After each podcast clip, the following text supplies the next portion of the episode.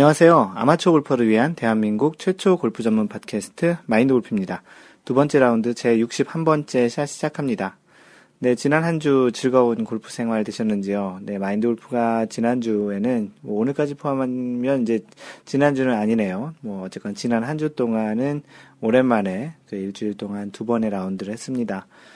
어, 그동안 라운드를 어, 많이 못했다고 이야기를 했었는데 지난주에는 뭐 손님 오셔서 한번 하신 것도 있고요. 그 손님이라고 하면 그 카페 회원이시기도 하신 분이신데 미국에 올 일이 있어서 오신 김에 연락이 돼가지고 같이 라운드를 했는데요.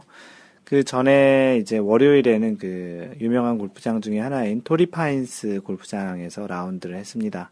어, 이것도 이제 캘리포니아 그 샌디에고에 사는 카페 회원인 분과 같이 라운드를 했는데요. 이 골프장은 그 파머스 인슈어런스 오픈이라는 그 매년 PGA 대회를 하는 골프장으로도 유명한데요.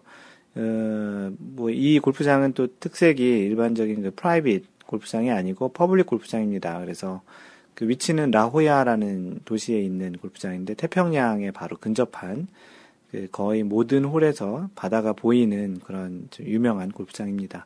매년 2월인가 3월인가 되는데 그 PGA 파머스 인슈어런스 대회를 이 골프장에서 하고요.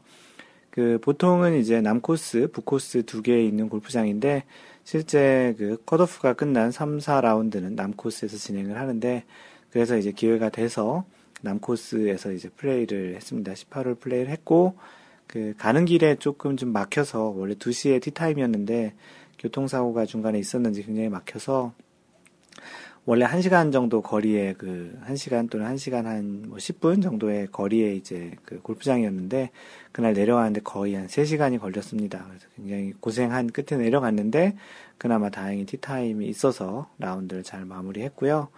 그 내년에 아마도 이 파머스 인슈어런스 이 대회를 이 토리파인스 골프장에서 할 때는 아 마인드 골프가 그 쳤던 그, 그 경험이 또 그런 기억이 나서 아, 저 벙커에 마인드 골프가 빠졌었는데, 또는 저기선 저렇게 쳤었는데 하면서 좀 더 골프를 좀 재밌게 볼 수 있을 것 같다는 생각이 듭니다.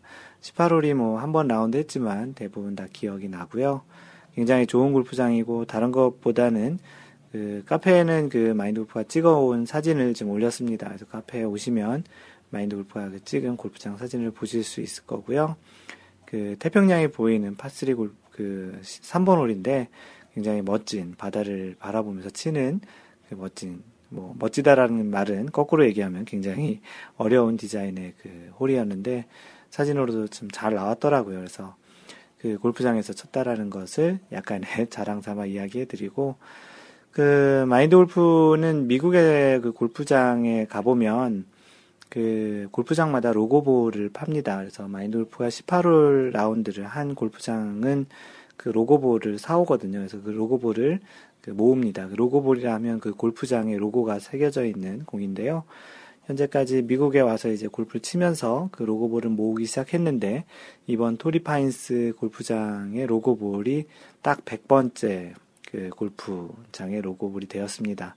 그래서 마인드 골프가 그 로고볼 그 전시장에 드디어 100번째 그 로고볼로서 토리파인스 골프장이 그 차지하게 돼서 또 나름 더 유명한 골프장에서 또 가져온 로고볼이 그런 100번째라서 좀 더좀 좀 약간 감회가 다르고요. 마인드 골프가 뭐 카페나 페이스북, 트위터에 한번 이 사진을 올려보도록 하겠습니다. 어, 그리고 어제, 바로 어제는 한국에서 그 오신 카페 손님과 같이 또 라운드를 했었고요. 그래서 지난 한 3일 동안 두 번의 라운드를 한 오랜만에 미국에 살면서 캘리포니아에 사는 장점을 누린 지난 한 주였던 것 같습니다. 네, 그 PGA와 LPGA 소식을 전해드릴게요. 그 PGA, PGA에서는 그 히데키 마츠야마라는 일본 선수가 우승을 하였는데요. 대회는 메모리얼 토너먼트였었고, 그 케빈 나와 연장 끝에 그 PGA 첫 승을 했습니다. 마인드 골프가 이 중계를 봤었는데 굉장히 재밌었던 게 케빈 나는 이 마지막 날 8타를 무려 8타를 줄이는 그 기염을 토해, 토했는데요. 그러다 보니까 8타를 줄여서 이제 상위권이었으니까 굉장히 좀 조금 일찍 플레이를 시작했겠죠. 왜냐하면 보통 그 3, 4라운드는 그 스코어 순서대로 이렇게 플레이를 하기 때문에 잘한 선수가 맨 마지막에 하는데 케빈 나는 그렇기 때문에 좀 일찍 시작을 했겠죠. 그래서 케빈 나는 그 8타를 줄이면서 13언더파로 경기를 끝내서 클럽하우스에 있었던 상황이고 뭐 버바왓슨 뭐 그 히데키 마츠야마 뭐 이런 선수들은 챔피언조 또는 챔피언조에서 바로 두 번째 조를 이제 플레이를 하고 있었는데 후반 들면서 이 상위권에 있는 선수들이 타수를 굉장히 좀 많이 잃 게 되면서 케빈나와 이제 동타까지도 이제 내려오는 상황이 되었습니다. 그 히데키 마츠야마도 그렇고 그 버버와슨도 그렇고 물에 빠지고 뭐 그러면서 타수를 계속 잃다가 결국에는 그 17번 홀에서 17번 홀에서 그 케빈 나가 단독 선두까지 되는 그런 상황이 됐었죠. 어, 이미 버바와스는 좀 그 가시권에 그 우승권에서 좀 멀어졌고 히데키 마츠야마가 마지막 18번 홀에서 버디를 하게 되면 연장을 가게 되는 상황이었는데 그 히데키 마츠야마가 그 18번을 드라이버를 치고 나서 그 드라이버를 샷이 이제 잘못됐으니까 이제 화가 나서 그 드라이버를 땅에다가 내려 쳤는데 그게 이제 손상이 되면서 샤프트가 부러지는 사실 그런 일이 많지 않은데요. 보통 그렇게 샤프트가 약하지 않은데 공교롭게도 그 드라이버의 샤프트가 그 부러지면서 이제 쓸 수 없는 상황이 되었습니다. 어, 그런데 이게 그냥 파로 끝났으면은 그 먼저 경기를 끝낸 케빈 나가 우승을 하고 끝났을 텐데 그 약간 좀 오른쪽으로 밀린 그 샷이 어떻게 되었는지 다시 이제 그 페어웨이 안쪽으로 들어왔고 그 샷이 이제 잘 붙어서 버디를 하면서 연장전을 갔는데 거기서 케빈 나의 샷이 드라이버 샷이 이제 물에 들어가고 드라이버가 없었던 이제 그 손상이 되어서 이제 드라이버를 쓰지 못하게 된 거죠. 그래서 이제 그 드라이버 대신 3번 우드 티샷을 한 히데키 마츠야마는 벙커에 들어갔는데 그 이제 히데키 마츠야마가 거기서 벙커샷을 하고 이제 나서 이제 뭐 곧바로 벙커샷 한 다음에 어프로치 하고 나서 그 다음에 이제 곧바로 그 퍼팅을 넣어서 파를 하면서 경기를 우승하게 됩니다. 케빈 나는 조금은 뭐 당연히 우승을 못할 거라 생각했다가 연장전을 갔었는데 또 이렇게 우승을 좀 놓친 게 조금 아쉬웠게 됐, 된 상황이었고요. 히데키 마츠야마는 이제 PGA 이것으로서 이제 첫 승을 하게 됩니다. 나이도 어린 선수인데 어 이제 첫 승을 하게 됐고 그 케빈 나는 아쉽게 이제 PGA 두 번째 2승째를 아쉽게 좀 못한 그런 상황이 됐었죠. 그, 뭐, 공교롭게도 그렇게 드라이버를 친 선수는 물에 들어가고, 드라이버를 치지 못, 않은, 그, 우드를 친 선수는 이제 다시 우승을 하게 되는 참 재밌는 상황이 되었습니다. 네, 밖에 사이렌 소리가 나는데 이게 녹음이 될지 모르겠네요. 어, 밖에 무슨 일이 생겼나 봅니다. 네. 그래서 이번 그 우승으로 히데키 마츠야마는 세계 랭킹을 그 11계단 상승을 하게 되면서 현재 세계 랭킹 13위까지 올라왔고요. 그동안 그 히데키 마츠야마 선수가 계속 꾸준히 괜찮은 성적을 계속 유지했었나 봅니다. 어, 마인드 골프는 솔직히 히데키 마츠야마 선수를 그렇게 주목해서 보았던 적은 없고 이번 그 대회 우승으로 좀 알게 됐었고요. 그 2위를 한 케빈 나도 그 세계 랭킹 30계단 상승하면서 이제 세계 랭킹 40위까지 탑 50 안에 들어오게 되었습니다. 어, 10위권 내 변화가 또 생겼는데요. 버바 왓슨이 두 계단 상승해서 이제 세계 랭킹 3위에 올라왔고, 2주 전까지 1위였던 그 타이거 우즈는 또 3위에서 4위로 또 내려왔습니다. 계속 그 대회를 출전하지 못하고 있는 타이거 우즈 입장에서 보면 그 계속 이런 하락세가 당분간 지속될 것 같고요. 아담 스캇은 여전히 1위를 하고 있습니다. 3주 연속 1위이고요. 어, 이번 주에는 그 페덱스 세인트 주드 클래식을 지금 진행하고 있고 1라운드가 지금 끝난 상황이고 이 대회 지난해 2013년 우승 디펜딩 챔피언은 해리스 잉글리시였습니다.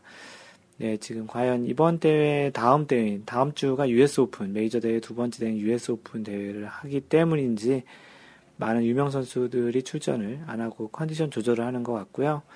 어, 다음 주 US 오픈에서 좀 더 많은 유명 선수들의 출전을 볼 수 있을 것 같습니다. LPGA에서는 스테이스, 스테이시 루이스가 그 샵라이트 LPGA 클래식에서 우승을 했습니다. 어, 그래서 이제 그동안 꽤 오랫동안 약 59주 정도 우승 1위 단, 세계 랭킹 1위를 하고 있던 박인비가 안타깝게도 이제 1위에서 내려왔고요. 그 스테이시 루이스가 세계 랭킹 1위에 복귀하였습니다. 그그 59주면은 이제 1년이 52주니까 1년 조금 넘게 1년 약 한 2개월 정도 1위를 했던 박인비가 최근에 이제 우승 소식도 없고 조금 이제 좀 작년에 비해서는 조금 이제 계속 뭐 탑 10에서는 자주 보이지만 그 아주 상위권을 하지 못하면서 이제 2위로 내려왔는데요.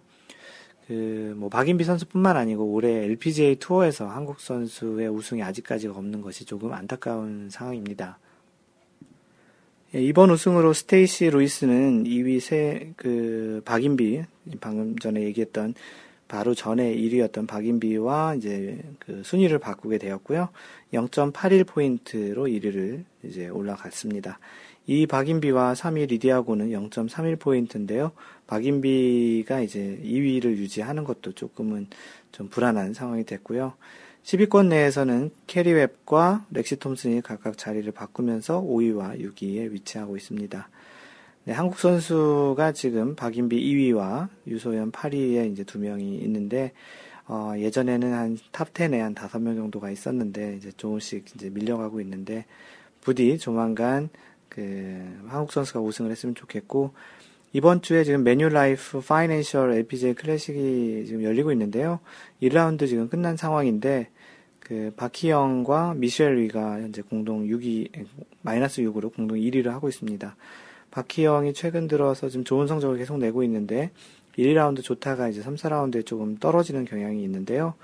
부디 이번 대회에 꼭 우승을 해서 상반기 중에 한번 우승을 했으면 좋겠습니다. 이번 주 선수 인물 탐구는 방금 전에 얘기했던 대로 PGA 메모리얼 토너먼트에서 우승한 히데키 마츠야마 선수를 소개를 하려고 합니다. 어, 이제 거의 데뷔를 한 신인 선수라고 봐야 될 정도의 선수이기 때문에 그렇게 이제 소개할 내용은 뭐 가장 최근에 우승했던 그 아담 스캇 같이 이렇게 꽤 많이 우승 그 이야기할 거리는 많지는 않지만 이 히데키 마츠야마 선수가 얼마나 대단한 선수로 이제 아마추어 시, 그 시절도 그렇고 꽤, 꽤 나름 그 꽤 좋은 성적을 거두어 왔던 선수였기 때문에 이번 우승을 했던 것 같은데요. 뭐 간단하게나마 이 히데키 마츠야마 선수에 대한 선수 인물 탐구를 한번 해보도록 하겠습니다. 네, 본명은 히데키 마츠야마고요. 나이는 1992년생입니다. 현재 나이 20 만으로 22살이고 뭐 일본 출생이고 일본에 거주하고 있는 것으로 알고 있습니다.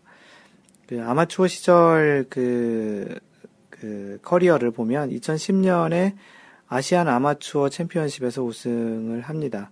1992년생이니까 만 나이로 18살에 아시안 아마추어 챔피언십을 우승하고 그 아시안 아마추어 챔피언십 우승하게 되면 마스터즈의 아마추어 출전 자격이 이제 부여되는데 2011년 마스터즈 아마추어 출전 자격을 그래서 획득하게 됩니다. 어, 이 자격 획득은 일본 사람으로서는 처음이고요. 그래서 이제 출전을 했었고 마스터즈에서도 이제 컷오프를 하게 컷을 통과한 그 성적을 냈고 그로 인해서 마스터즈에서 실버컵까지 받게 됩니다.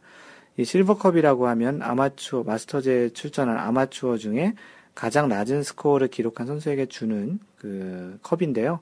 그 컷 통과하면서 좋은 성적을 해서 아마추어 중에 가장 좋은 성적을 낸 실버컵까지 받게 되었고요. 어, 굉장히 잘한 거죠. 2011년에는 어, 월드 유니버시티 게임즈에서 금메달을 따게 됩니다. 그리고 또 이 팀도 잘 리드를 해서 일본 팀이 팀전에서도 금메달을 이제 획득하게 되는 그런 기염을 토하게 되는데요. 같은 해인 2011년에 그 방금 전에 얘기했던 아시안 아마추어 챔피언십 2010년에 우승한 그 대회를 2년 연속 아마추어 아마 아시안 아마추어 챔피언십 우승하게 됩니다. 그 디펜딩 챔피언으로서 그 다시 우승을 유지하게 된 건데요. 그 이제 굉장한 그 2년 연속 아마추어 챔피언십 우승한 당시 2010년 11년에는 어 굉장히 그 상대할 만한 선수가 없을 정도로 잘했었나 봅니다. 또 아마추어로 미쯔이 스미토모 비자 타이헤이요 아, 마스터즈도 이제 출전해서 우승을 하게 되는 2011년이 되는데요. 대회 이름이 좀 기네요. 미쯔이 스미토모 비자 타이헤이요 마스터즈 마인돌프가 그 일본어를 할줄 몰라서 있는 대로 이제 쭉 읽어봤고요. 2012년에 월드 아마추어 랭킹 1위까지 이제 오르는 성적이 됩니다. 아마추어 세계 랭킹 2위까지 올랐던 그 히데키 마츠야마였는데 마인돌프가 모르고 있었네요. 꽤 날린 그 소위 얘기한 아마추어 그 경력이 있었던 선수였기 때문에 이런 PGA 그 이제 투어에 등장한 후에도 금세 이렇게 우승을 하게 되는 건가 봅니다. 근데 사실 뭐 이 PGA 투어의 선수들을 보면은 한때 그 아마추어 시절이든 그 소위 얘기하는 소시적에 나름 거의 이름을 날리지 않았던 선수가 거의 없었던 것 같고 그런 걸 보면 PGA 투어나 LPGA 투어에 활동하고 있는 선수들은 굉장히 각 나라에서 또는 각 그 아마추어 투어 아마추어 투어가 없죠 아마추어 그런 시절에 꽤 아주 좋은 성적을 냈던 그런 선수들이 거의 없지 않았나 없, 없 어, 거의 대부분이 그런 성적을 내지 않았나 싶습니다. 프로 전향을 2013년에 하게 되는데요. 2013년 재팬 투어 추루야 오픈에서 이제 우승을 하고요. 또 두 번째 프로 대회 이제 우승을 하게 된 거죠. 또 2013년에 US 오픈의 탑 10으로 경기를 이제 끝내는 또 굉장히 좀 좋은 성적으로 경기를 끝냈는데 세계 랭킹 탑 50 안에 들어가게 됩니다. 지금 방금 전에 위에 소개했던 대로 현재 세계 랭킹 13위까지 올라왔는데 이렇게 꾸준히 계속 세계 랭킹을 계속 올려왔던 것 같네요. 그리고 2013년에 후지 산케, 후지 산케이 클래식도 우승하고 카시오 월드 오픈까지도 우승해서 일본 투어에서도 이제, 이제 다섯 번 우승을 하게 된, 우승을 하고 결국 2013년에 일본 상금 랭킹 1위까지 올라가는 그런 성적을 냅니다. 그리고 올해 2014년 PGA 투어에서 첫 승을 하게 되는 그런 굉장히 의미 있는 그런 우승인데요. 어, 이 히데키 마츠야마스 그 플레이하는 것도 보면 굉장히 좀 인상적인 플레이를 좀 하던데 앞으로도 좀 이런 신예들 그리고 한국에서도 그, 그 노승열 같은 또 그런 신예들이 또 이런 PGA에서 많이 보여서 좀 더 좀 좀 다양한 뭐 이미 뭐 다양한 선수들이 우승하고 있지만 또 이렇게 구세 구세대와 신세대들이 이렇게, 이렇게 많이 격돌을 하고 흥미진진한 경기가 됐으면 좋겠습니다. 그러고 보면 이제 뭐 필 미켈슨이나 타이거 우즈는 뭐 지금 출전 안 하고 있는데 최근 들어 그 소위 얘기하는 한때 날렸던 그런 선수들이 요즘 그 우승 소식이 없는 것 같은데 이런 것이 어떻게 보면 또 세대, 세대 교체 같이 이렇게 또 흘러가는 게 아닌가 싶기도 합니다. 어쨌든 뭐 다양한 선수들이 또 다양한 형태로 우승 또 다양한 또 골프를 보여주는 것은 아마추어에게 굉장히 좀 재밌는 볼거리를 제공해 주는 것 같아서 뭐 선수들끼리야 굉장히 좀 스트레스 받겠지만 어, 보는 사람으로서는 더 재밌는 그런 경기가 아닌가 싶습니다. 네, 이것으로 PGA에서 우승한 그 히데키 마츠야마 선수의 간단한 그 골프 그 경력 그 이야기를 지금 전해드렸고요. 그 히데키 마츠야마 뭐 같은 아시아 사람으로서 좀 주목해서 볼 만한 선수였던 것 같습니다. 이번 주, 아니, 지난주에 있었던 그 골프 팟캐스트 제 2라운드 60번째 샷, 골프에서 에티켓이란 그 주제 지난주에 그 방송한 그 피드백은 따로 없어서 그 피드백을 소개를 해드릴 건 없고요. 어, 카페에 그 인사 글을 올리신 분이 있어서 한번 소개를 해드리겠습니다. 아이디 찬서 아빠님이시고요. 어, 찬서 아빠 인사드립니다. 팟캐스트 잘 듣고 있고요. 배려하는 골프를 위해 에티켓이 뭔지 알아야 한다는 생각에 열심히 듣다가 가입까지 하게 되었네요. 잘 부탁드립니다. 네, 카페도 오신 김에 카페에서도 자주 활동하시는 모습 봤으면 좋겠고요. 어, 인사글 남겨주셔서 고맙습니다. 천서 아빠님. 네, 다음 사연은 그 홀로 작업님께서 올려주셨는데 오랜만에 뵙는 것 같습니다. 제목이 처음으로 홀로 라운드, 아이디가 홀로 작업님이신데 어, 처음으로 홀로 라운드를 하셨다고 사진하고 그 골프장 다녀온 그 모습들을 올려주셨는데요. 그 진짜 홀로 라운드를 하셨나 봅니다. 그 소개를 간단히 드리겠습니다. 마인드 골프 카페 가족 여러분 오랜만에 인사드립니다. 하트 뿅뿅 해주셨고요. 그동안 줄곧 눈팅만 하다가 이렇게 소식을 전합니다. 사실 크고 작은 일로 바쁘기도 했지만 우리나라에서 라운드 한 번 하려면 적어도 3명 이상 동반자를 찾아야 하는 어려움 등 많은 고충이 있는 관계로 골프에 대한 열정이 조금 식었다거나 할까요? 어찌되었건 오늘 제가 다녀온 원주의 인터불고 퍼블릭 골프장 나인홀 라운드 여기서는 1인 플레이가 가능하다는 정말 골프 시작한 지 3년이 조금 넘은 이 시기에 저의 홀로 라운드는 골프에 대한 새로운 열정과 도전, 그리고 좀 더 겸손하게 골프를 이해하고 진정한 골프란 이런 것이구나라는 깨달음을 얻은 라운드였습니다. 네, 한국에서도 그 홀로 라운드를 할 수 있는 골프장이 있었나 보네요. 다시 한번 얘기 드리면 원주에 인터불고 퍼블릭 골프장이라고 하는데 원주에 있는 골프장인가 봅니다. 그 사진에 보면 그 캐디가 없이 그 전동 카트인데 캐, 그 클럽 을 한 개나 두 개 정도 두 개 두 개 정도 실을 수 있겠네요. 뭐 네 개까지 실을 수 있을지 모르겠는데 하여튼 이그 자동 밑에 레일이 깔려 있고 그 위로 달릴 수 있는 그런 무인 캐디 그 카트인 것 같은데요. 그런 것을 가지고 홀로 라운드를 하셨던 것 같습니다. 나름 엄격하게 룰을 적용하고 아무도 보이는 이 없고 큰 내기가 걸린 것도 아니지만 혼자 생각하고 판단하고 누구에게도 물어보지 않고 당당히 혼자 아쉬워하고 또 기뻐하기도 하고 앞으로도 종종 홀로 라운드를 다녀야겠다는 생각이 많이 드네요. 5번 홀까지 스코어 카드에 첫 홀 버디, 두 번째 홀 파, 세 번째 홀 보기, 네 번째 홀 파, 다섯 번째 홀 파, 여기까지 이븐으로 나름 스코어도 좋았는데 여섯 번째 홀에서 스코어 카드를 잃어버림. 유유. 그래서 라운드 기록은 여기까지입니다. 그런데 라운드 중 문득 생각난 건 걸어서 나인홀 라운드지만 덥고 땀나고 다리도 아프고 후반 나인홀 한 바퀴 더 돌까 말까 막 고민하고 갈등이 생기던데 카페에 어떤 분이 걸어서 72홀 라운드 하셨던데 후덜덜 앞으로는 그런 무모한 도전하지 않기를 바랍니다라고 하셨습니다. 그 한국에서도 이렇게 캐디도 없고 그런 이제 혼자 하는 라운드를 할 수 있는 곳이 생겼다고 하는데 앞으로도 좀 이런 그 라운드를 할 수 있는 혼자 라운드 캐디 없이 할 수 있는 라운드 할 수 있는 그 골프장들이 많이 늘지 않을까 싶습니다. 뭐 한국의 그런 골프 문화도 조금씩 바뀌어가는 것 같기도 하고요. 그 뭐 다 이렇게 되는 게 좋다라는 게 아니고 보통 이런 골프장도 있고 저런 골프장도 있어야 된다고 생각을 합니다. 뭐 상황에 따라 좀 더 가격이 저렴한 골프장에서 칠 수도 있고 뭐 여건이 되면 좋고 이제 뭐 시설이 잘 되어 있는 골프장에 칠 수도 있는 그런 선택권이 다양하게 있는 것이 좋은데 그동안은 한국의 골프장이 대체적으로는 프라이빗 골프장 그리고 대부분 그 비싼 그 소위 얘기하는 뭐 20만 원, 25만 원 정도 되는 그런 골프장이 훨씬 더 많았는데 이런 그 원주의 인터불고 퍼블릭 골프장 공, 본의 아니게 광고를 해드리게 되는데요. 이런 골프장들이 많아지면서 다양한 형태의 골프 그리고 또 마인드 골프가 지향하는 직접 하는 골프, active 골프의 그러한 그 하나의 그런 문화로서 이렇게 좀 직접 하는 원래 골프라는 것이 혼자 또는 이제 뭐 이런 혼자 혼자라기보다는 뭐 캐디에 약간 도움을 받지만 대체적인 것은 혼자 직접 하는 것들이 많은 그런 골프가 좀 더 골프의 원래 그, 그 취지에 좀 더 맞지 않을까 싶은 생각이 드는데요.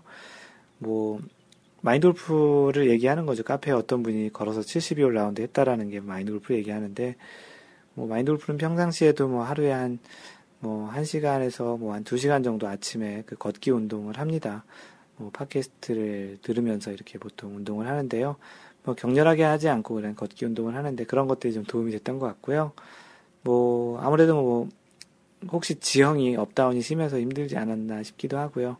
마인드 골프는 또 이렇게 잔디 밟는 걸 개인적으로 좋아해서 또 이렇게 걷는 것도 또 좋아합니다. 언젠가 뭐 나인홀 라운드를 8번 해서 72홀 라운드 한번 해보시길 바라겠고요. 뭐 걷는 운동, 골프가 어떠한 스윙을 해서 운동이 된다라기보다는 그런 걷는 운동으로 좀 운동이 되는 측면도 좀 많은 것 같으니까 실제 라운드를 가셔서 카트도 타시겠지만 좀 여유가 있으시면 걷는 것도 좋다고 생각을 합니다. 홀로 라운드 하신 거 축하드리고요. 자주 가시게 될 것 같네요. 골프장도 뭐 아담하고 괜찮은 것 같네요. 홀로, 라, 홀로 라운드 하신 홀로 작업님, 진짜 골프장 가서 홀로 작업을 하시게 됐네요. 축하드립니다. 네, 다음으로 하얀바지님 음, 소식을 전해드리겠습니다. 하얀바지님께서 최근에 그 yardage book 커버라는 것을 만드시겠다고 그 가죽 공예를 배우셔서 그 yardage book 커버를 만드시겠다고 하셨는데 그 작품을 직접 만드셔서 올려주셨습니다. 드디어 yardage book 커버를 만들었습니다. 방금 제가 바느질 마치고 사진을 찍었습니다. 늘 가지고 싶었는데 마음에 드는 것도 없어서 오랜 시간 동행할 수 있는 커버를 직접 제 손으로 제작했습니다. 커버 컬러는 마스터즈 컨셉으로 했고요. 그 마스터즈의 그 진한 녹색 있잖아요. 그 색깔로 하시었고요. 그 가죽은 부테로 실도 edge coat도 다 이태리 제품으로 제작했습니다. 이게 무슨 가죽의 이름인 것 같은데요. 어, 그냥 써 있는 대로 읽어드렸습니다. 부테로 실도 에지 코트도 다. 그게 가죽 이름인 것 같은데, 평가해 주시고요. 야드지북 사이즈도 거의 표준화했습니다. 그 전에 이제 야드지북을 본인이 직접 만드셔서 야드지북을 사용하던 게 있으셨는데, 그것도 이 야드지북 커버에 맞게끔 해서 표준화했다고 하시면서 사진을 올려주셨습니다. 그래서 굉장히 좀 이쁜 그 참 아담하고 이 가죽의 특성상 오래 쓸수록 그 손에 그 어떻게 보면 그 때라고 하기에는 손때 묻은 손때 묻은 그런 느낌이 생기면 더 멋있는 그런 야드지북 커버가 될 것 같고요. 참으로 좀 많은 사람들이 이쁘고 참 멋있고 럭셔리하고 심플하고 그런 참 좋은 그 피드백들을 많이 주셨는데요. 굉장히 뭐 그 원래 손질이 손 손에 소, 그 소질이 있으신 것 같다라는 느낌이 들고요. 자신만의 이러한 그 골프 악세사리들을 갖고 또 오래 쓸 수 있는 것은 굉장히 좀 골프를 또 하나 즐기는 또 다른 그 하나의 방법이라고 생각을 하는데 소중하게 잘 사용하시고 직접 만드신 거니 또 자주 사용하실 것 같고 나중에 좀 시간이 지나면 또 어떻게 변했는지를 한번 보셔 봤으면 좋, 봤으면 좋겠습니다. 사용하시는 모습도 좀 자주 올려주셨으면 좋겠습니다. 하얀 바지님. 네, 다음으로 축하할 내용들 한 두 개 소개하겠습니다. 낭만자객님, 골프존 라벨 갱신하셨다고 하시면서 그 라벨을 그 스크린 골프 회사마다 약간 따로 이렇게 라벨을 생각하고 계시나 본데요. 그 티업 라베를 뛰어넘고 싶었으나 티업 라베는 언더파였던 것 같은데 그래도 골프존 라베 달성했다고 스코어 카드 올려주셨습니다. 프로 모드고 컨시드 1.25m 하셨는데 REGCC라는 데서 한타 오버한 73타 기록을 올려주셨는데요. 어, REGCC 73타 네, 축하드립니다. 그 거의 뭐 골프 스코어 카드를 보면 디지털 골프를 치셨는데 버디 두 개, 보기 세 개 해서 이제 plus one, 즉 나머지는 다 파를 하셨네요. 어, 뭐 조만간 그 지금 티업에서 그 라베 한 그 스코어를 깨셨길 바라겠고요. 이번 주가 아, 이번 주가 이번 달에 마인드 골프 스크린 골프 대전을 하고 있는데 지난달에 남촌 CC였잖아요. 그래서 이번 달에는 그 강촌 CC에서 진행을 하고 있습니다. 그 어떤 분께서 지난달에 남촌 CC를 강촌 CC로 알고 잘못 플레이하셨다고 하셨는데 그걸 다시 거꾸로 해서 이번 주 이번 달에는 강촌 CC에서 진행을 하고 있습니다. 그러니 골프 존이나 티업 그 스크린 골프 가시면 그 강촌 CC를 한번 선택하셔서 라운드 하시고 그 스코어를 마인드 골프 카페에 올려주시면 그 나름의 그 매달 약간 다른 기준이 있지만 그 기준으로 상품도 드리고 있으니 많은, 많은 참여 부탁드리겠습니다. 네, 다음은 그 캘리포니아에 살고 계신 홍도님이신데요. 최근에 이제 골프 시작하시고 라운드 시작하셨는데, 그 필드 라베 신고하신다고 하면서 첫 18홀 완성, 당연히 라베. 처음 치셨으니까 그게 라베겠죠. 그리고 핫, 핫, 핫, 이렇게 어, 올리셨는데요. 내용을 소개하겠습니다. 안녕하세요. 첫 도전했던 시나바 힐스 골프 클럽에서 이번에 18홀을 모두 돌았습니다. 어, 나인홀 3개를 조합해서 치는 골프장인데 레이크 더하기 캐년 코스를 돌았습니다. 지인이랑 둘이서 예약했는데 한 분이 따로 오셔서 처음으로 조인이라는 것도 해봤네요. 그 미국 골프장에서는 이렇게 혼자 가거나 두 명이 가는 경우도 많기 때문에 그 내가 혼자 가게 되면 기존에 예약했던 그 티타임에 있었던 분들과 이렇게 같이 조인해서 치기도 합니다. 저도 지인도 잘 못 치는 사람이라 진행이 느려 처음에는 미안하기도 하고 서먹해서 혼났습니다. 하지만 후반부터는 편하게 말도 걸고 굿샷도 외쳐가며 농담도 하게 되더군요. 골프는 신기한 운동이네요. 열심히 그리고 정직하게 세려고 노력했는데 1번 홀과 11번 홀이 의심스럽습니다. 룰을 잘 몰라서 잘못 셌을지 몰라요. 어, 아무튼 138타라니 만족스럽습니다. 144타 이내면 대성공이라고 생각합니다. 앞으로 더 열심히 더 정직하게 세도록 노력하겠습니다. 룰부터 자세히 알아야 할 것 같습니다. 워낙 엉뚱한 상황이 많으니. 어, 홍도님께서 참 좋은 얘기 해주신 것 같습니다. 처음부터 정확히 자기의 타수를 다 세야 실제 자신의 타수가 줄어드는 모습도 잘 볼 수 있고요. 비록 처음엔 좀 많더라도 실제 그런 줄, 줄어가는 모습에도 골프를 또 치는 재미가 있긴 하거든요. 물론 내려갈수록 그 줄어드는 폭이 좀, 쭈, 좀 좁아질 수 있지만 그래도 이렇게 다 타수를 이렇게 세는 습관을 들이시는 건 너무나도 좋습니다. 그 타수를 또 정확히 세려면 룰을 또 정확히 알아야 되겠죠. 뭐 해저드에서는 어떻게 하는지 이럴 때는 뭐 언플레이어블을 선언할 수 있지. 언플레이어블을 선언하면 어떻게 해야 되는지, 공이 어디 갔을 때는 어떻게 칠 수 있는지 없는지, 규정 위반인지 아닌지 그런 것들을 정확히 알아야 그 정확히 타수를 셀 수 있기 때문에 룰은 조금 더 이제 자세히 조금씩 알아가면 좋을 것 같고요. 마인드 골프 그 블로그에 골프 상식에 보면 룰과 관련한 이야기가 어, 한 110, 한 5개 정도 이미 글이 있습니다. 그런 그 글들을 틈틈이 보시는 것도 좋겠고요. 왜냐하면 그 룰북을 그냥 보는 건 좀 어렵거든요. 내용이 좀 어려워서 마인드 골프가 좀 풀어서 또는 상황에 따라 이렇게 설명해 드린 것들이 있으니까 그런 것들을 틈틈이 보시면 좀 도움이 될 것 같습니다.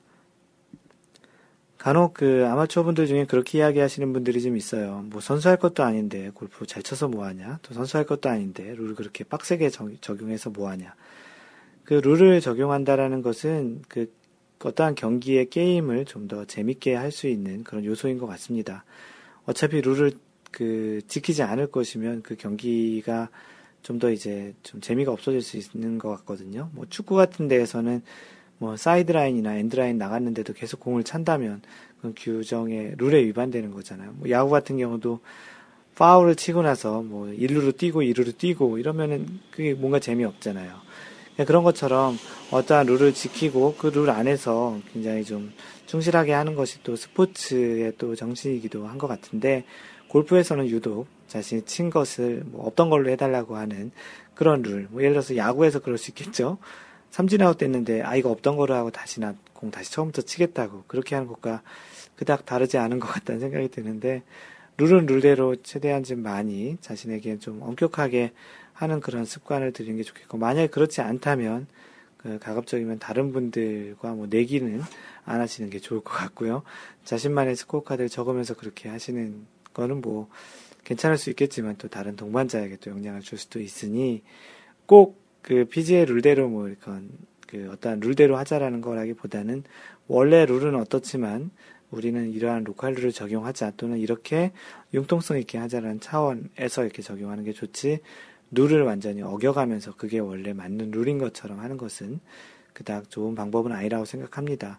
홍도님 같이 이제 골프를 시작하시는 분들, 그리고 이제 시작한 지 얼마 안 되신 분들, 특히나 이러한 룰을 조금씩 잘 아시는 것이 자신이 본의 아니게 다른 분들에게 민폐를 끼치지 않는 그런 것이라고 생각합니다. 간혹 골프를 타수를 많이 치시는 분들이 민폐라고 얘기해서 좀 걱정을 하시는데요. 마인드 골프 생각하는 진짜 민폐는 골프 타수를 많이 치는 게 민폐가 아니고 골프 예절이 에티켓이 없는 사람이 민폐라고 생각합니다. 타수는 많이 칠 수 있죠. 누구나 처음에는 다 이렇게 많이 치기 시작했으니까요. 하지만 성실하게 다른 사람을 배려하고 매너를 잘 지키려는 그런 노력이 오히려 다른 사람에게는 좀 더 더 도움이 되는 거고요. 그런 배려가 없고 아무리 타수를 잘 치고 뭐 싱글 디짓 핸디캡을 치고 아무리 골프를 잘 친다고 하더라도 다른 사람의 배려 없이 다른 사람에게 어떤 안 좋은 영향을 줘서 분위기를 이상하게 만드는 또는 타수를 속이는 그런 사람들이 진정이 이제 다른 사람에게 민폐를 끼치는 사람이라고 생각합니다.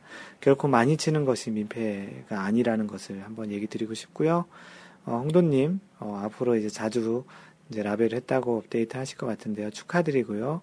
어, 홍도님의 그런 타수를 다, 다 세시는 그런 모습에 찬사를 보내드립니다. 네, 다음은 골프 이거 정말 궁금하다 섹션에 두 개의 그 궁금한 내용들을 올려주셨는데요. 첫 번째 거 소개하겠습니다. 아이디 세오, 세오5님. 어, 이분은 멕시코에 살고 계시는데, 캘리포니아가 멕시코와 국경이 그 연결되어 있습니다.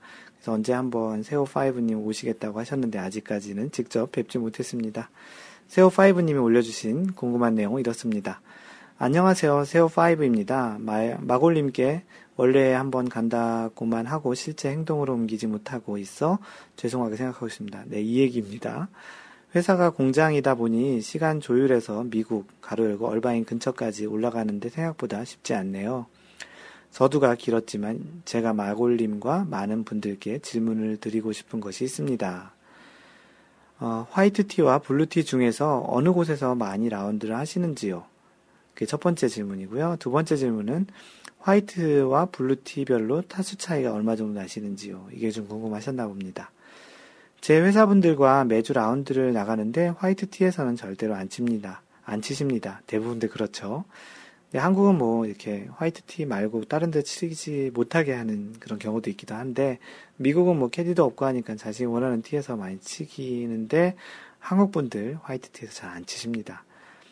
이전에 회사분들과 라운드 안 가고 화이트 라운드로 할 때 최저 104타와 최고 116타를 기록했습니다. 기록이라고 하기엔 좀 그렇지만 점점점 회사분들과 블루티에서 라운드를 하면서 최저 118타, 최고 136타를 기록하고 있습니다. 거리가 늘어나니 당연히 타수도 늘어나죠.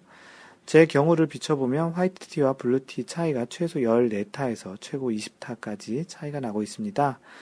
많은 분들의 답변 및 경험담 부탁드립니다. 해서 굉장히 많은 분들이 그 답글을 달아주셨습니다. 방금 전에 소개했던 홍도님, 이제 라운드를 시작했던 홍도님은 저 같은 왕초보는 화이트도 버겁습니다. 그렇게 해주셨고요. 올레바이크님, 블루 가로열고 챔피언 티는 감히 도전을 못 해봐서요. 그리고 부하 직전님은 지금 심정이라면 치마 두르고 빨강 티에서 치고 싶습니다.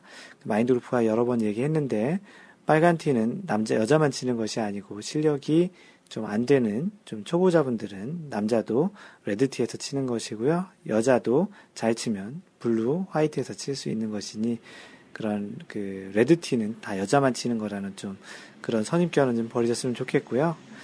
내일은 싱글 님께서는 그 한국은 거의 화이트 티에서 치십니다. 팀 구조가 가끔 싱글들의 경기일 경우 블루 티도 있다고 하더군요. 중국의 회원제를 경험한 적이 있는데 중국인들은 거의 블루티에서 친다더군요. 잘 못 쳐도 말이죠. 왜 그런지 모르겠습니다. 라고 중국, 중국에선 대부분 또 이렇게 블루티에서 친다고 한다라는 소식을 전해줬고요. 그, 부하 직전님, 어, 그러고 보니 가장 최근에 스크린에서 블랙티에서 쳐봤었는데요. 악의 게임에 넘어가서 말이죠. 스트로크로 천원빵 하셨는데 드라이버가 평균 185 날아가는 저로서는 힘에 겹더군요. 당연하죠. 22오버 치고 쪽팔렸지요. 히히. 티샷하고 200m 넘게 남으니 참 근데 나름 재미있더군요. 라고 하셨습니다. 보통 그 맨 뒤에 치는 챔피언 티라고 하는 티는 뭐 적게는 6,700 야드, 많게는 한 7,000 야드, 미터로 따지면은 한 6,000m 또는 한 6,300m 정도가 될 것 같은데요. 굉장히 길죠. 어, 뭐 이게 거리가 긴 것뿐만 아니고 시야에서도 원근법에 의해서 시야에도 좀 굉장히 차이가 나기 때문에 그 시야로 인한 압박감도 있다고 생각을 합니다. 그 낭만자객님이 올려주신 내용은 거리가 멀면 그만큼 롱아이언류의 정확성이 더 요구가 되고 그러니까 이제 어렵게 느껴지는 건 아닐까요? 거리가 좀 나가는 사람은 파4에서 드라이버 잘 치고 미들아이언이나 숏아이언으로 온그린할 확률이 높으니까요. 뭐 저야 롱이나 미들이나 숏이나 웨지나 다 안 되지만요. 국내 골프장은 블루나 화이트가 거리 차이가 큰 차이를 보이지는 않는데 캐디가 화이트 티에서 치라니까 뭐 점점점 대부분 이제 한국에서는 화이트 티에서 보통 치게 많이 하죠. 블루 치고 싶다고 우기고 싶은데 왜 돈 내고 한 번이라도 더 치고 싶어서 예, 이런 접근 좋지 않습니다. 자기 실력에 맞는 티 선택을 하는 게 좋죠. 실력도 없이 까부는 것 같아서 자제 중이라고 하셨습니다. 네, 잘하셨습니다. 스크린에서 가끔 챔피언 티, 블루 티로 게임을 하는데 사실 큰 차이는 모르겠더라고요. 가장 큰 차이는 웨지로 핀에 붙여야 할 타이밍에 아이언샷으로 치는 건 그렇죠. 거리 차이가 있으니까 그렇겠죠. 그래서 버디 잡을 확률이 급격히 떨어지고 별 차이는 아니지만 거리를 의식해서 힘들어가는 게 가장 큰 문제인 듯. 네, 맞습니다. 거리, 단순히 거리가 차이 나는 게 아니고 그걸로 인해서 심리적인 압박감으로 해서 샷이 조금 좀 다른 샷을 하게 되죠. 힘 빼고 치면 되는데 사람이 그게 잘 안 되더군요. 어, 골프에서 힘 빼는 게 제일 안 된다라는 게 가장 큰 문제이기도 한데 긴장을 하면 근육이 수축을 하는 그런 현상 때문에 그런 것 같습니다. 그 NAST, 나스트 72님께서는 어느 정도 수준, 85에서 90타 정도가 되시면 블루티에서 치시는 것이 좋을 것 같습니다. 한국 골프장 특성상 오비 위험이 적고요. 다양한 클럽을 사용할 수 있습니다. 한국 골프장에서 250야드 이상 드라이버 치실 경우 대부분 파포에서 세컨샷 거리가 120야드도 안 되는 경우가 많다고 해주셨는데요. 그렇죠. 한 250야드 이상을 꾸준히 잘 치시는 분들은 롱아이언을 치실 일이 별로 없겠죠. 한두 홀 정도 빼고는 그렇게 되는데 어, 마인드 골프에 조금 있다가 그 어떠한 마인드 골프 생각하는 티잉 그라운드 선택 기준을 알려드리겠습니다. 하얀바디님께서 아마추어에게 가장 큰 핸디캡은 비거리라고 생각합니다. 그런 점에서 차이가 나는 것은 당연하겠죠. 라고 그 다양한 의견들을 올려주셨습니다. 마인드 골프가 생각하는 티잉 그라운드 선택은 다음 두 가지가 있는데요. 첫 번째가 이제 드라이버 비거리에 따른 선택입니다. 그 두 번째 선택은 타수에 따른 선택인데요. 첫 번째 드라이버 비거리에 따른 선택을 이야기 드리면 골프의 재미는 파를 목표로 그린을 향한 공이 그린에 GIR 할 때의 쾌감이 가장 큰 것 같습니다. 그러려면 기본적으로 드라이버 거리가 어느 정도는 받쳐줘야 되는데요. 자신의 드라이버 샷이 짧다 보면 어쩔 수 없이 다음 샷은 우드나 하이브리드류의 클럽을 사용할 가능성이 높습니다.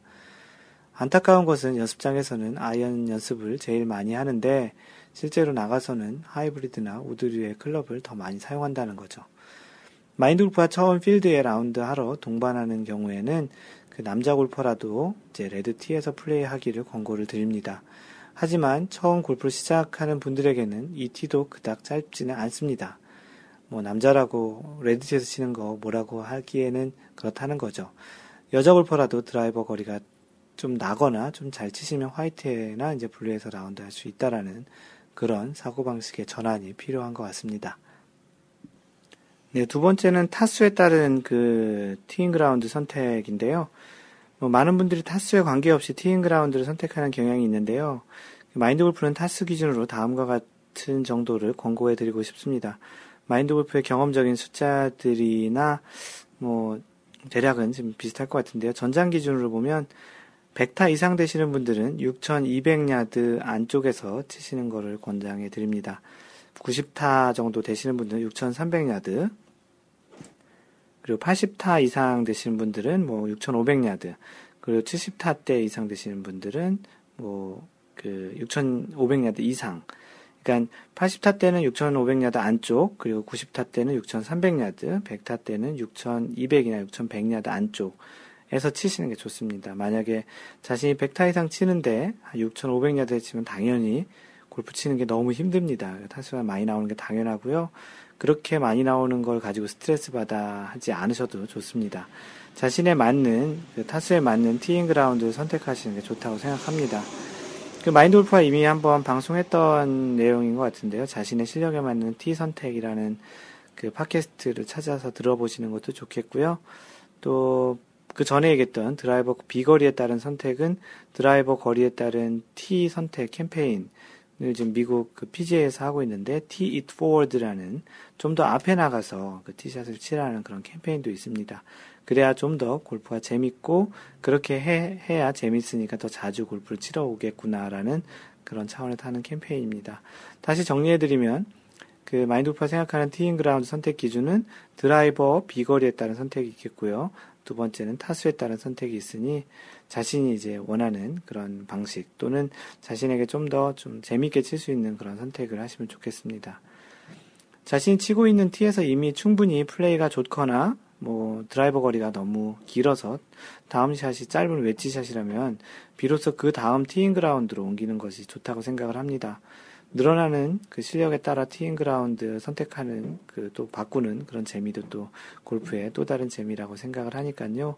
어, 자신의 비거리 또는 타수에 따라서 이렇게 다양한 티인 그라운드를 선택하는 그런 또 골프의 재미도 느껴보셨으면 좋겠습니다. 네, 두 번째 그 골프 궁금증은 내일은 싱글님께서 올려주셨, 올려주셨습니다. 그린에서 마크를 공 뒤에 하는 이유라고 해주셨는데요. 마인드 골프님 안녕하세요. 내일은 싱글인, 내일은 싱글입니다. 내일은 싱글이 아이디시고요. 문득 궁금한 점이 있어 질문 올립니다. 맨 처음 머리 올리러 갔을 때, 네, 마인드 골프가 머리 올리러 간다는 말 잘 안 쓰는데요. 이게 의미가 사실은 좀 안 좋은 의미가 있어서 첫 데뷔 라운드 하러 간다라는 말을 이제 마인드 골프가 쓰니까 가급적이면 그런 말을 쓰셨으면 좋겠습니다. 근데 뭐 대부분들이 머리 올린다는 말 쓰니까 네, 무슨 말인지는 어, 이렇게 얘기해야 좀 더 잘 전달이 되겠죠. 어, 맨 처음 첫 라운드 데뷔하러 갔을 때 모든 것이 생소할 한 생소할 때 그린에서 마크라는 것을 처음 해봤습니다. 논리적으로는 당연히 마크는 홀컵과 예, 홀컵도 홀이라고 이야기하는 것이 더 좋습니다. 홀컵과 공, 볼의 거리를 더 줄이지 않는 방법으로 하는 것이라고 생각하고 홀과 공 사이에 마크를 했습니다. 이렇게 하면 공을 놓을 때 마크 이상으로 가까이 놓을 수 없으니 맞는 방법이라 생각, 생각했던 거죠. 이후에 동반자가 마크는 공 뒤에 그러니까 홀과 공의 일직선 상에서 공의 뒤에 하는 것이라고 알려주고 지금까지도 그렇게 알고 그냥 했습니다. 하지만 이것이 왜 그런 것일까요? 논리적으로 생각하면 마크 후에 공을 살짝 앞으로 놓는 것만으로도 약간의 치팅이 가능해지는데 왜 이런 방법으로 마크가 되는 건지 궁금합니다. 마골님의 해박한 지식에서 답을 찾을 수 있을런지요? 라고 질문을 올려주셨습니다. 사실 이렇게 그 마크를 하고 공의 위치를 조금씩 바꿔가시면서 일종의 치팅을 하시는 분들이 적지 않이 있는 것 같습니다. 조금이라도 그 홀과 가까운 방향으로 1cm든 2cm든 더 가고 싶어 하는 마음에 마크를 할 때는 공에 바짝 하고 다시 공을 놓을 때는 마크에서 좀 멀리 떨어져서 홀과 가깝게 놓으시는 분들이 있는데요. 그런 관점에서 그런 소위 얘기하는 에티켓이 없은 분들을 좀 막기 위해서는 내일은 싱글님이 이야기한 대로 공과 홀 사이 방향 쪽으로 그 공에 가장 가까운 부분에 놓는 것이 좋을 것 같은데 뭐 그런 분들은 마크는 앞쪽에 하고 또 다시 놓을 때는 또 뒤쪽에 하고 그러지 않을까요? 어, 어떻게 보면 일리 있는 생각인 것 같습니다. 어, 하지만 골프라는 것이 마인드 골프가 생각하기에는 에티켓의 운동이다 보니까 그러한 치팅은 에티켓을 가지고 있는 또 충분히 상대방을 배려하는 골퍼들은 하지 않는다고 생각을 하고 또 그리고 그런 것을 잘 지키는 것이 골프의 또 하나의 그 하는 운동을 하는 그 또 마인드 골프가 여러 번 얘기했던 골프 그 룰북에 보면 에티켓 섹션 1이라고 얘기 드렸던 것처럼 그런 것은 당연히 그렇게 하지 않기 때문에 그렇게 그 룰을 정한 것 같기도 한데요. 또 다른 생각으로는 홀과 공 사이에 마커를 놓는다는 것이 뒤에 놓는 것보다는 상대적으로 조금 불편할 것 같다는 생각이 좀 들기도 합니다. 왜냐하면 퍼팅 라인을 좀 밟을 수도 그 마커를 그 공 앞쪽에 놓는다고 하면 그 마킹할 때 조금 좀 힘들 것 같아요. 뒤에 놓는 것보다. 그 퍼팅 라인을 또 밟을 수도 있을 것 같고, 공 뒤에 놓는 것 대비 방금 전에 얘기했던 대로 실수로 공을 좀 더 건드릴 가능성이 좀 더 높다라는 생각이 들기도 하는데, 이런 것 때문에 그런 것 같고, 기본적으로는 그 모든 사람들이 그렇게 채팅을 하지는 않을 것이다. 그렇게 하면 안 된다라는 그런 가정하에 공 뒤쪽에, 홀 기준으로 봐서 공 뒤쪽에 그런 마크를 하는 그런 규정을 그 해놓은 것 같습니다. 실제 그 규정은 그 룰북에 규정으로 되어 있고요. 그 룰을 어기게 되면 이벌타를 받게 됩니다. 네, 이것으로 오늘 사연과 궁금한 거 그리고 축하할 내용들을 전해드렸고요. 잠시 전하는 말씀 드리면 마인드 골프가 직접 운영하는 골프 품격 반올림 마인드 골프샵 마인드 골프샵.com에서 이번 주에 공동 구매를 진행하는 물품은 나이키 타이거 우즈 TW 14, 14 골프화입니다. 최근 들어 골프화를 좀 많이 진행하는데요. 뭐 골프화 뭐 소모품이기도 하고 많은 분들이 또 찾으셔서 이 그 골프화를 주로 하고 있습니다. 그 나이키 그 타이거 우즈 TW가 있는 그 14, 2014년 모델이고요. 그 골프화를 공동 구매로 진행을 하는데요. 마인드 골프도 이 타이거 우즈 에디션 2013년 에디션을 신고 있는데 어, 개인적으로는 나이키 그 골프화를 처음 신어봤는데 굉장히 좋더라고요.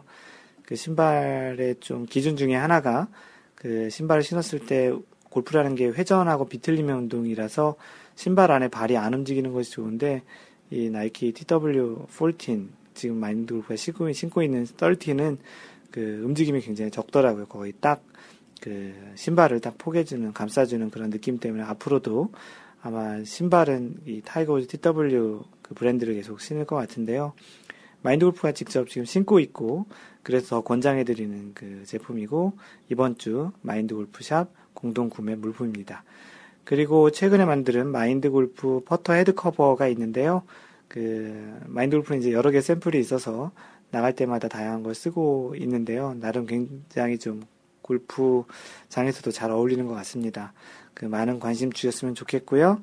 이번 주 그 전하는 말씀은 나이키 타이거우즈 골프화와 마인드 골프 퍼터 헤드 커버입니다. 잠시 전하는 말씀 드렸습니다. 이상 골프 품격 반올림 마인드 골프샵에서 전하는 말씀이었습니다. 예, 이번 주 마인드 골프가 준비한 내용은 그 PGA 지번 지난주에 히데키 마츠야마가 그 골프 클럽을 손상 드라이버 손상이 됐었다고 해서 그 손상된 드라이버를 사용하지 못하고 연장전에서 그 3번 우드로 티샷을 했다고 했는데 그와 관련한 이야기입니다. 그래서 이번 주제는 라운드 중 클럽 손상과 교체 가능 여부인데요. 어, 히데키 마츠야마는 교체가 안 되는 그런 상황 때문에 교체를 할 수 없었고 그 클럽 없이 플레이를 했습니다. 어, 그래서 라운드 중 간혹 이런 클럽 손상되거나 또 경기를 보다 보면 나무 같은 걸 쳐서 이게 손상되는 경우도 있는데 그와 관련한 골프 상식 이야기를 전해드리겠습니다. 그 골프 중계를 보면 간혹 클럽이 이제 부러지는 장면을 보기도 합니다. 마인드 골프가 이 블로그에 올렸던 그 동영상은 그 AT&T 내셔널에서 마지막 날 타이거 우즈가 공이 바로 그 나무 옆에 위치한 적이 있었는데요. 그 공의 위치가 공을 임팩트하고 난 다음에 팔로스루해서 클럽이 공을 때릴 수밖에 없는 그런 상황의 그런 그 샷이었는데요. 그 상황에 타이거 우즈가 곧바로 4번 아이언으로 샷을 한 다음에 클럽이 자연스럽게 부러지는 그런 장면을 동영상 올린 그 블로그의 내용이 있습니다. 그 2012년 AT&T 내셔널 대회에서 그 이 타이거 우즈가 한 샷은 다행히 정상적으로 아주 임팩트가 잘 되었고 거기다가 이제 공은 그린에 잘 올라가는 GIR까지 하게 돼서 위기 상황에서 파를 만들어내면서 나머지 홀도 잘 마무리했죠. 그래서 결국 2012년 AT&T 내셔널 대회에서 우승을 하게 되면서 당시에 시즌 3승으로 상금 랭킹, 페덱스컵 포인트 모두 1위에 등극하는 그런 대회에 그 우승을 한 대회였는데 굉장히 좀 멋진 그런 그 샷이었습니다. 그런데 이 샷을 하고 나서 그 어떤 일이 있었냐면 그 샷을 하고 나서 이제 클럽이 약간 휘어졌는지를 이제 좀 확인을 했는데요. 어, 정확히 얘기 드리면 맨 처음에 얘기했던 동영상 그 사진은 2007년 마스터즈에서 4번 아이언이 부러지는 상황이었고 두 번째는 2012년 AT&T 내셔널 대회에서 그 샷을 하고 났는데 그 나무를 쳤는데 실제 그 샷으로 인해서 샤프트가 부러지진 않았었어요. 근데 이제 그게 휘어졌는지 아니 휘어졌는지 좀 이렇게 확인하는 그런 모습을 보여줬었는데 클럽이 휘어지지는 했지만 그 부러지지는 않았고 샷을 하고 난 다음에 타이거 우즈가 그 클럽이 그 휘어졌는지 정확히 좀 자세히 보는 세심히 보는 그런 장면이 연출됐습니다. 방금 전에 휘어졌다라고 하는 건 그 슬로우 비디오로 봤을 때 클럽이 나무를 맞고 이렇게 휘감듯이 나무를 휘감듯이 이렇게 한번 휘어졌었다가 다시 펴졌는데 실제로 이제 그것이 샤프트가 물리적으로 휘어졌는지를 타이거 우즈가 확인하는 그런 장면이었던 것이죠. 사실은 이런 샷을 하는 것이 굉장히 힘든 이유는 우리가 샷을 하고 난 다음에 클럽이 어디엔가 맞게 되면 그 상황을 이미 머리에서 경험적으로 아 이렇게 아플 테니까 그 이런 느낌일 거다라는 상상을 하기 때문에 실제 스윙 자체가 잘 안 되거든요. 선수들 보면은 클럽이 부러질 것 또는 클럽이 그 나무에 당연히 맞을 것까지를 예상을 하고 그냥 임팩트에 충실해서 팔로스로를 합니다. 그리고 팔로스로에서는 약간 손을 놓으면서 충격을 좀 흡수하는 그런 모습을 보이는데요. 아마도 선수들은 이런 샷까지 연습을 하는 것 같고요. 아마추어들은 이렇게 연습하진 않아도 될 것 같고, 이런 상황이 생기면 레이업을 좀 하는 게 나을 것 같은데요. 그럼 이러한 그 상황에서 골프 라운드 중 클럽 샤프트 부분 또는 헤드 부분과 연결된 부분이 또 분리되는 그런 일도 있을 텐데요. 이런 손상이 발생할 경우에 골프 룰에서는 어떠한 규정이 있고 또 어떻게 이제 적용이 되는지를 좀 알아보았으면 좋, 좋겠다라는 생각에 마인드 골프가 글을 썼었습니다. 손상된 클럽을 제외한 나머지 클럽을 경기를 마무리를 해야 되는 것인지 아니면 또는 교체를 할 수 있는 것인지 또 교체를 한다면 어떤 상황에서 또 할 수 있는지 그래서 이러한 이야기들을 이제 이야기를 전해 드리려고 하는데요. 골프 규칙 그 4조는 클럽과 볼에 대한 규정을 다루고 있습니다.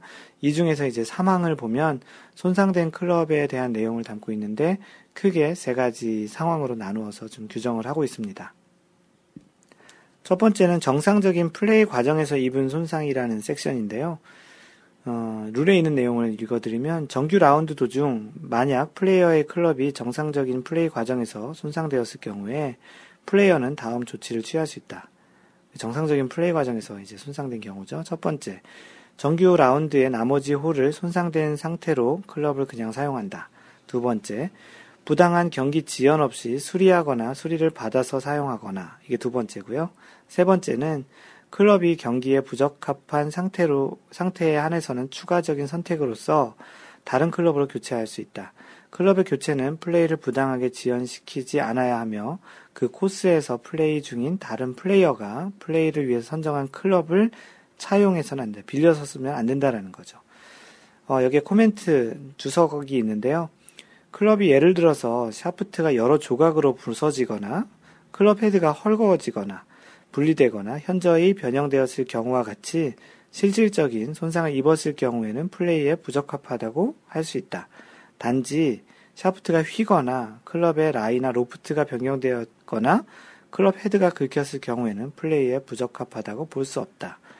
그러니까 샤프트가 좀 휘었거나 어, 클럽 헤드의 라이나 로프트가 바뀌었을 경우 또는 클럽 헤드에 무슨 이물질 또는 이제 뭔가 긁혔을 경우에는 그것은 부적합하다고 판단할 수 없기 때문에 교체가 불가능하다는 이야기죠. 실제 부서지거나 부러지거나 그렇게 해야 된다는 거죠. 그래서 타이거 우즈가 샷을 한 다음에 그 위에 있던 그 블로그에 있던 그 동영상에 보면 클럽이 부러진 경우에는 그 정상적인 플레이 과정에서 그 부러졌기 때문에 교체가 가능했고요. 그 다음에 이제 얘기했던 AT&T 내셔널에서 클럽으로 공을 치고 나무에 맞았는데 휘기만 했었던 그런 경우에서는 이제 교체가 불가능했기 때문에 타이거 우즈가 그 클럽이 휘었는지를 자세히 꼼꼼하게 그 체크해 봤던 경우입니다. 만약에 휘어졌다면 그 클럽을 사용하지 않았겠죠. 그렇기 때문에 휘어졌는지 안 휘어졌는지 열심히 이제 체크를 했던 것이죠. 만약 교체가 필요한 경우에는 경기를 지연하지 않는 선에서 이제 교체가 가능하다고 그 규정이 되어 있는데, 어, 미국 골프장의 갤러리로 이제 가본 바로는 골프장 주변에 각 골프 장비 회사들의 골프 피팅 트럭들이 많이 와 있습니다. 그 안에는 이제 골프 채를 그 손질하고 그것도 이렇게 손상을 좀 어, 다시 이제 그 고치는 그런 것들이 들어있고 또 실제 어떤 클럽을 피팅하는 그런 도구들도 많이 들어있는데요. 아마도 스폰을 하고 있는 선수들의 클럽들을 스폰하기 지원하기 위해서 이런 피팅 트럭들이 있는데 그런 트럭에서 그 경기를 지원 지연하지 않는 선에서 교체가 가능하다고 볼 수 있을 거고요. 예, 두 번째 그러한 옵, 그 조, 조항은 뭐냐면 정상적인 플레이 과정 이외의 손상, 그러니까 정상적인 플레이가 아닌 경우에 이제 손상에서는 어떻게 되는지에 대한 규정을 하고 있습니다. 정규 라운드 도중에 정상적인 플레이 과정 이외에 입은 손상으로 클럽이 규정에 부적합하게 되거나 성능이 변경된 경우에는 그 클럽은 그 이후 라운드에서 사용될 수 없으며 교체될 수도 없다라는 규정이 있습니다. 그 오늘 소개했던 히데키 마츠야마처럼 드라이버 티샷을 하고 땅에 이렇게 쳤던 그런 경우가 정상적인 플레이 과정 이외 손상이죠. 그렇기 때문에 교체할 수도 없고 사용할 수도 없게 된 것입니다. 그 간혹 어떤 사람들 같은 경우는 티샷을 하고 특히 이제 그 서양 선수들 중에 다혈질인 선수 중에 그런 경우가 있는데 치고 나서 클럽을 그 두동강 내서 이렇게 무릎에다가 이렇게 허벅지에다 대고 부러뜨린 경우도 있는데요. 그런 경우에는 당연히 이제 사용할 수 없습니다. 왜냐하면 정상적인 플레이 과정이 아닌 것이죠.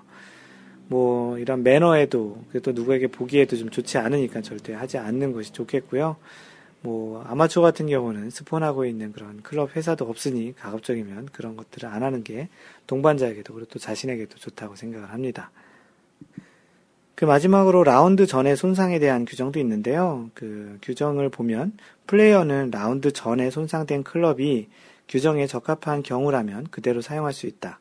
라운드 전에 클럽이 손상을 입게 된 경우에 그 손상은 변, 성, 성능을 변경하지 않고 플레이를 부당하게 지연시키지 않는 한 라운드 도중 수리를 받을 수 있다. 그러니까 라운드 전에 이제 손상된 클럽을 발견되었을 때는 똑같이 라운드 중에 경기 지연을 하지 않는 선에서 그 라운드 도중 수리를 받을 수 있다고 합니다. 어, 이렇게 이제 손상을 정상적인 과정 또는 라운드 전에 손상을 받은 경우에는 이렇게 수리를 받을 수 있다는 것입니다. 뭐 간혹 그 라운드 하다가 화가 난다고 땅에 치거나 집어 던지거나 좀 그러지 않았으면 좋겠고요. 그 아마추어 골퍼들도 실제 라운드 하다 보면 나무를 때리거나 돌을 때리는 과정에서 클럽이 손상되는 경우가 있습니다. 마인드 골프도 예전에 그 7번 아이언 그 헤드가 그냥 샤프트랑 분리해서 날아가는 그런 일이 라운드 중에 있었는데요. 가급적 위험 상황이 될 경우엔 언플레이어블 볼을 선언한다든지 안전하게 레이업을 하여 경기를 하는 게 좋습니다.